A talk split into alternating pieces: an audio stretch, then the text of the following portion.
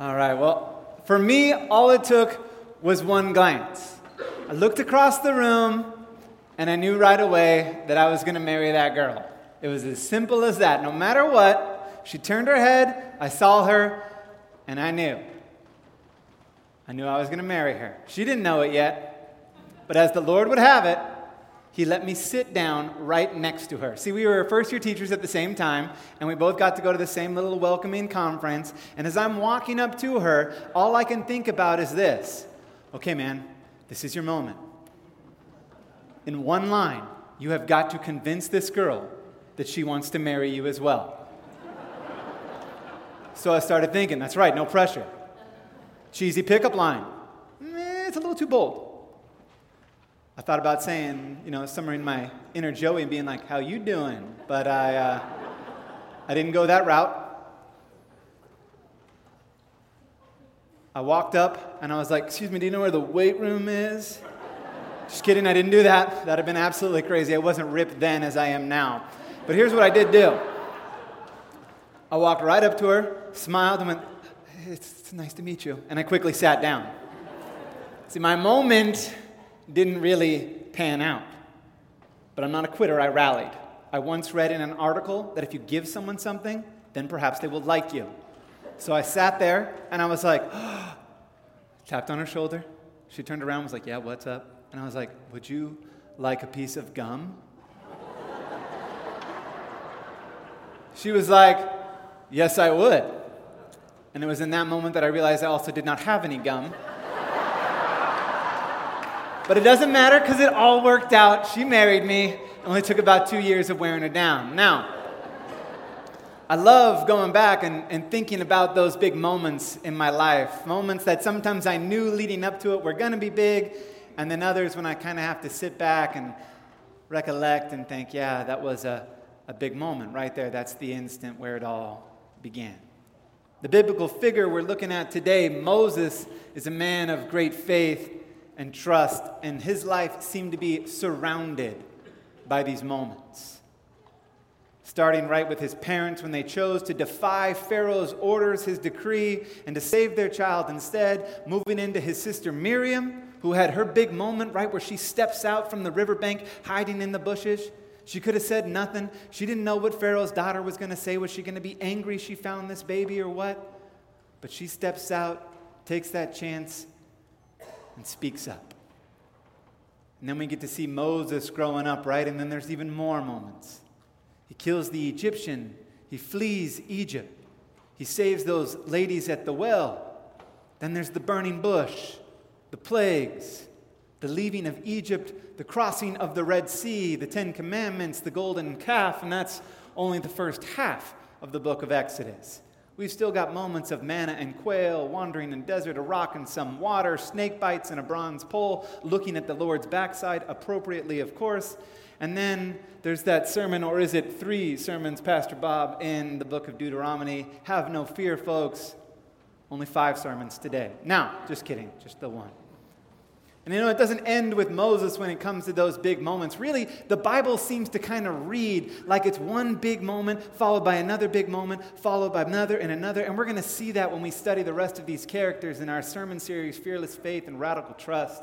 We're going to see those moments for Esther, for David, for Deborah, for Ruth, and hundreds of others when we keep reading the Bible, we see. But all of those moments, really just lead us up to that main event, the master of the moment, really the master of all time, Jesus. And it takes four gospels just to capture some of the moments of Jesus. No room in the end, a young boy in a temple, fasting in the desert, calling the disciples, miracle after miracle, healing after healing, a transfiguration on a mountain, the telling of stories and parables betrayal, and then all of those moments leading up to the two big ones, the reasons for why we gather as a people today. His death on the cross for the forgiveness of sins, or as it read in John chapter 3, just as Moses lifted up the snake in the wilderness, so the Son of Man must be lifted up, that everyone who believes may have eternal life. And then to the moment three days later when he rose from the tomb. His resurrection from the dead, ensuring our eternal life and the calling of the new life that he has given to each of us to go and make disciples. And I love these moments, these instances, these events. They give us hope. They give us a, a feeling of confidence because we can look back and say, remember when. But there are times. There are times when these moments intimidate me. These moments make me stop and feel a bit insecure and say, you know, my life doesn't really have the big moment from big moment to big moment of faith. My life seems to just kind of be just another ordinary day with an ordinary set of events. And if I'm being honest, these moments here also make me stop and hesitate and say, you know what, I, I don't know if in this time right here, I don't know if this is the moment. I don't know if the stars are aligned right. I don't know if I'm supposed to do anything right now. Maybe it's not the right time, and I find myself making excuses of why I won't step out on that river bank, why I won't speak up, why I shouldn't make the call, how it's been. You know what? It's just been a little bit too long. The moment passed, and I missed my chance. I think Moses could relate to that feeling. I think one of the biggest moments for him was probably that burning bush. Because there's Moses doing his Moses thing, right? He's shepherding, doing what a shepherd does. They shepherd. And he looks up, right? And he sees a bush on fire. It's on fire, but it's not burning up. And then we've seen the movie, right? He, just like Charlton Heston, leans against the rock and says, Do you see that? I must go and see this, this bush on fire, yet it does not burn. Or maybe he didn't do it that way. I don't know. I wasn't there. But he gets up there, right? He takes off his shoes and he steps into that moment. And God says, Hey, I got big plans for you. You're going to Egypt and you will deliver my people. And a big fiery hand comes out of the bush for a high five to solidify the deal.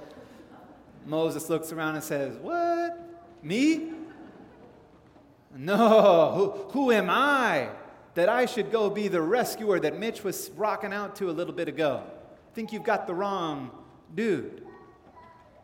God says, I know who I'm calling, and you're the man. Don't worry. I will be with you. We're going together. Moses fires back, says, I can't just run in there and pull a Luke Skywalker with my blaster and be like, I'm Moses, I'm here to rescue you. No way. I tried that already. They didn't like me. And another thing, who am I going to tell them sent me? I mean, like, I don't even know who you are. They're not really even, you know, I, I, don't, I don't know your name. So God says, What? I am who I am. I'm the God of your forefathers, the God of Abraham, the God of Isaac, the God of Jacob. But Moses doesn't give up and continues his excuses. But, but what if they don't believe me? What if they ask me a question and, eh, and I don't know the answer to it? What if I look kind of silly when I just don't know what to say? What if they say I'm crazy and I'm just making all this stuff up because I want to feel good? I mean, I don't even know these people really. And God says again, I will help you.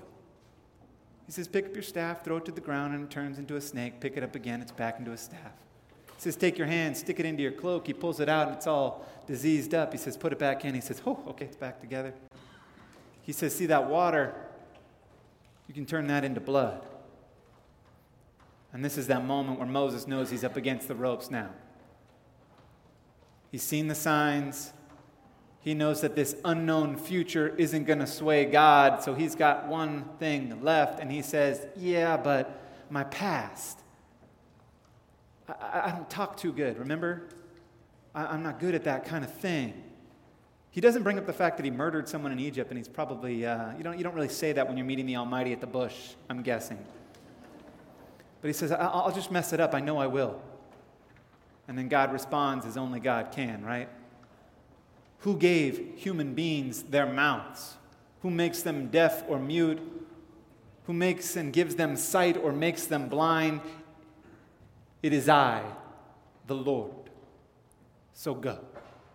which are some of the best responses God gives, right? Because he gives those to Job and to Abraham as well. Let's go. Got nothing to worry about. Moses does one last thing. He simply says, Please, please, please don't send me. I, I can't do this. Send someone else. I don't think we'd have to wait too long and go back too far to think of a moment like this in our life.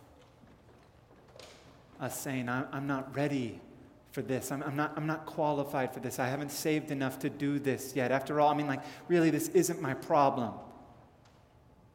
Maybe, like, you know what? If, if you knew me, if you knew the real me, the things that I think, the things that I've done, you wouldn't even be asking me in the first place.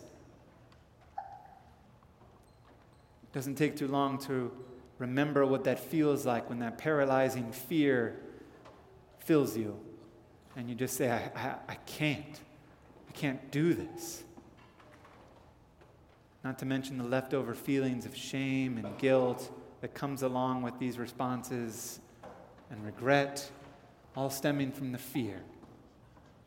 The fear of not being good enough, the fear of messing it up, the fear of failure, fear of getting hurt. But Moses, Moses picks up the sandals, goes back down the mountain, and then he goes. Why? Why does Moses do it? How can he be filled with such fear and such uncertainty and still go? Why do any of us ever? Because of I am who I am. I am with you, he says. I will help you, he says. And I will do it.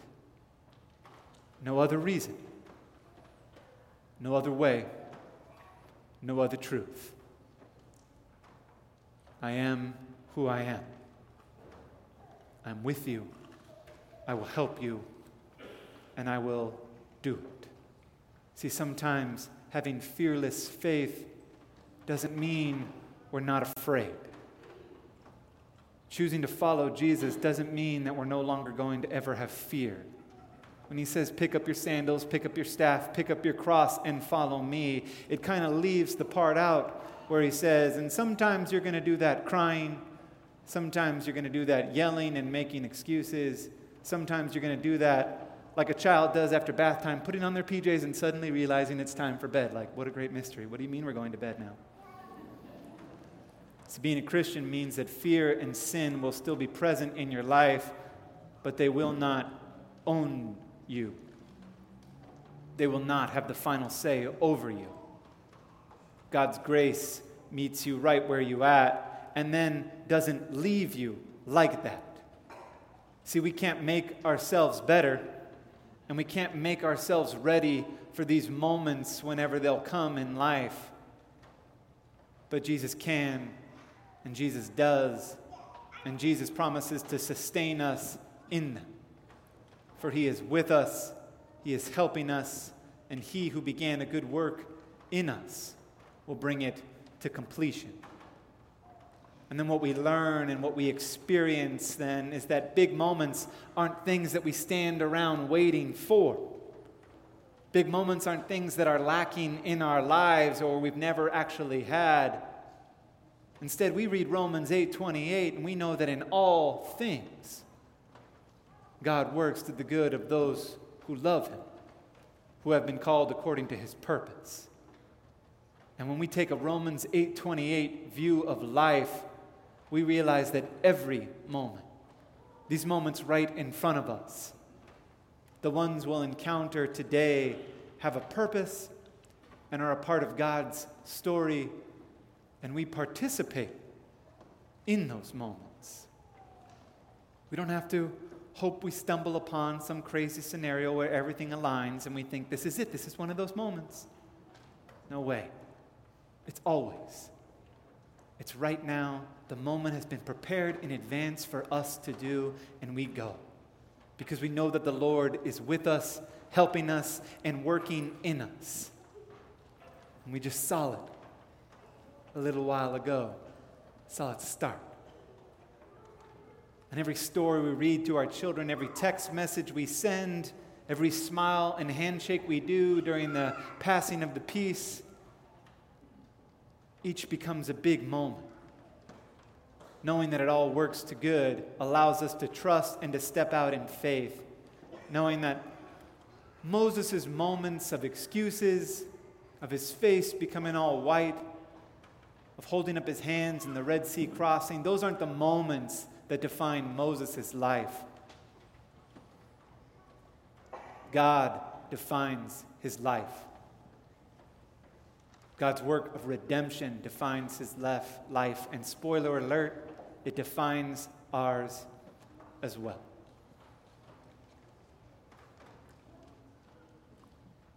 God's work allows us to let go of our excuses and the control that fear has over us and lets us cling to faith, to trust in Him.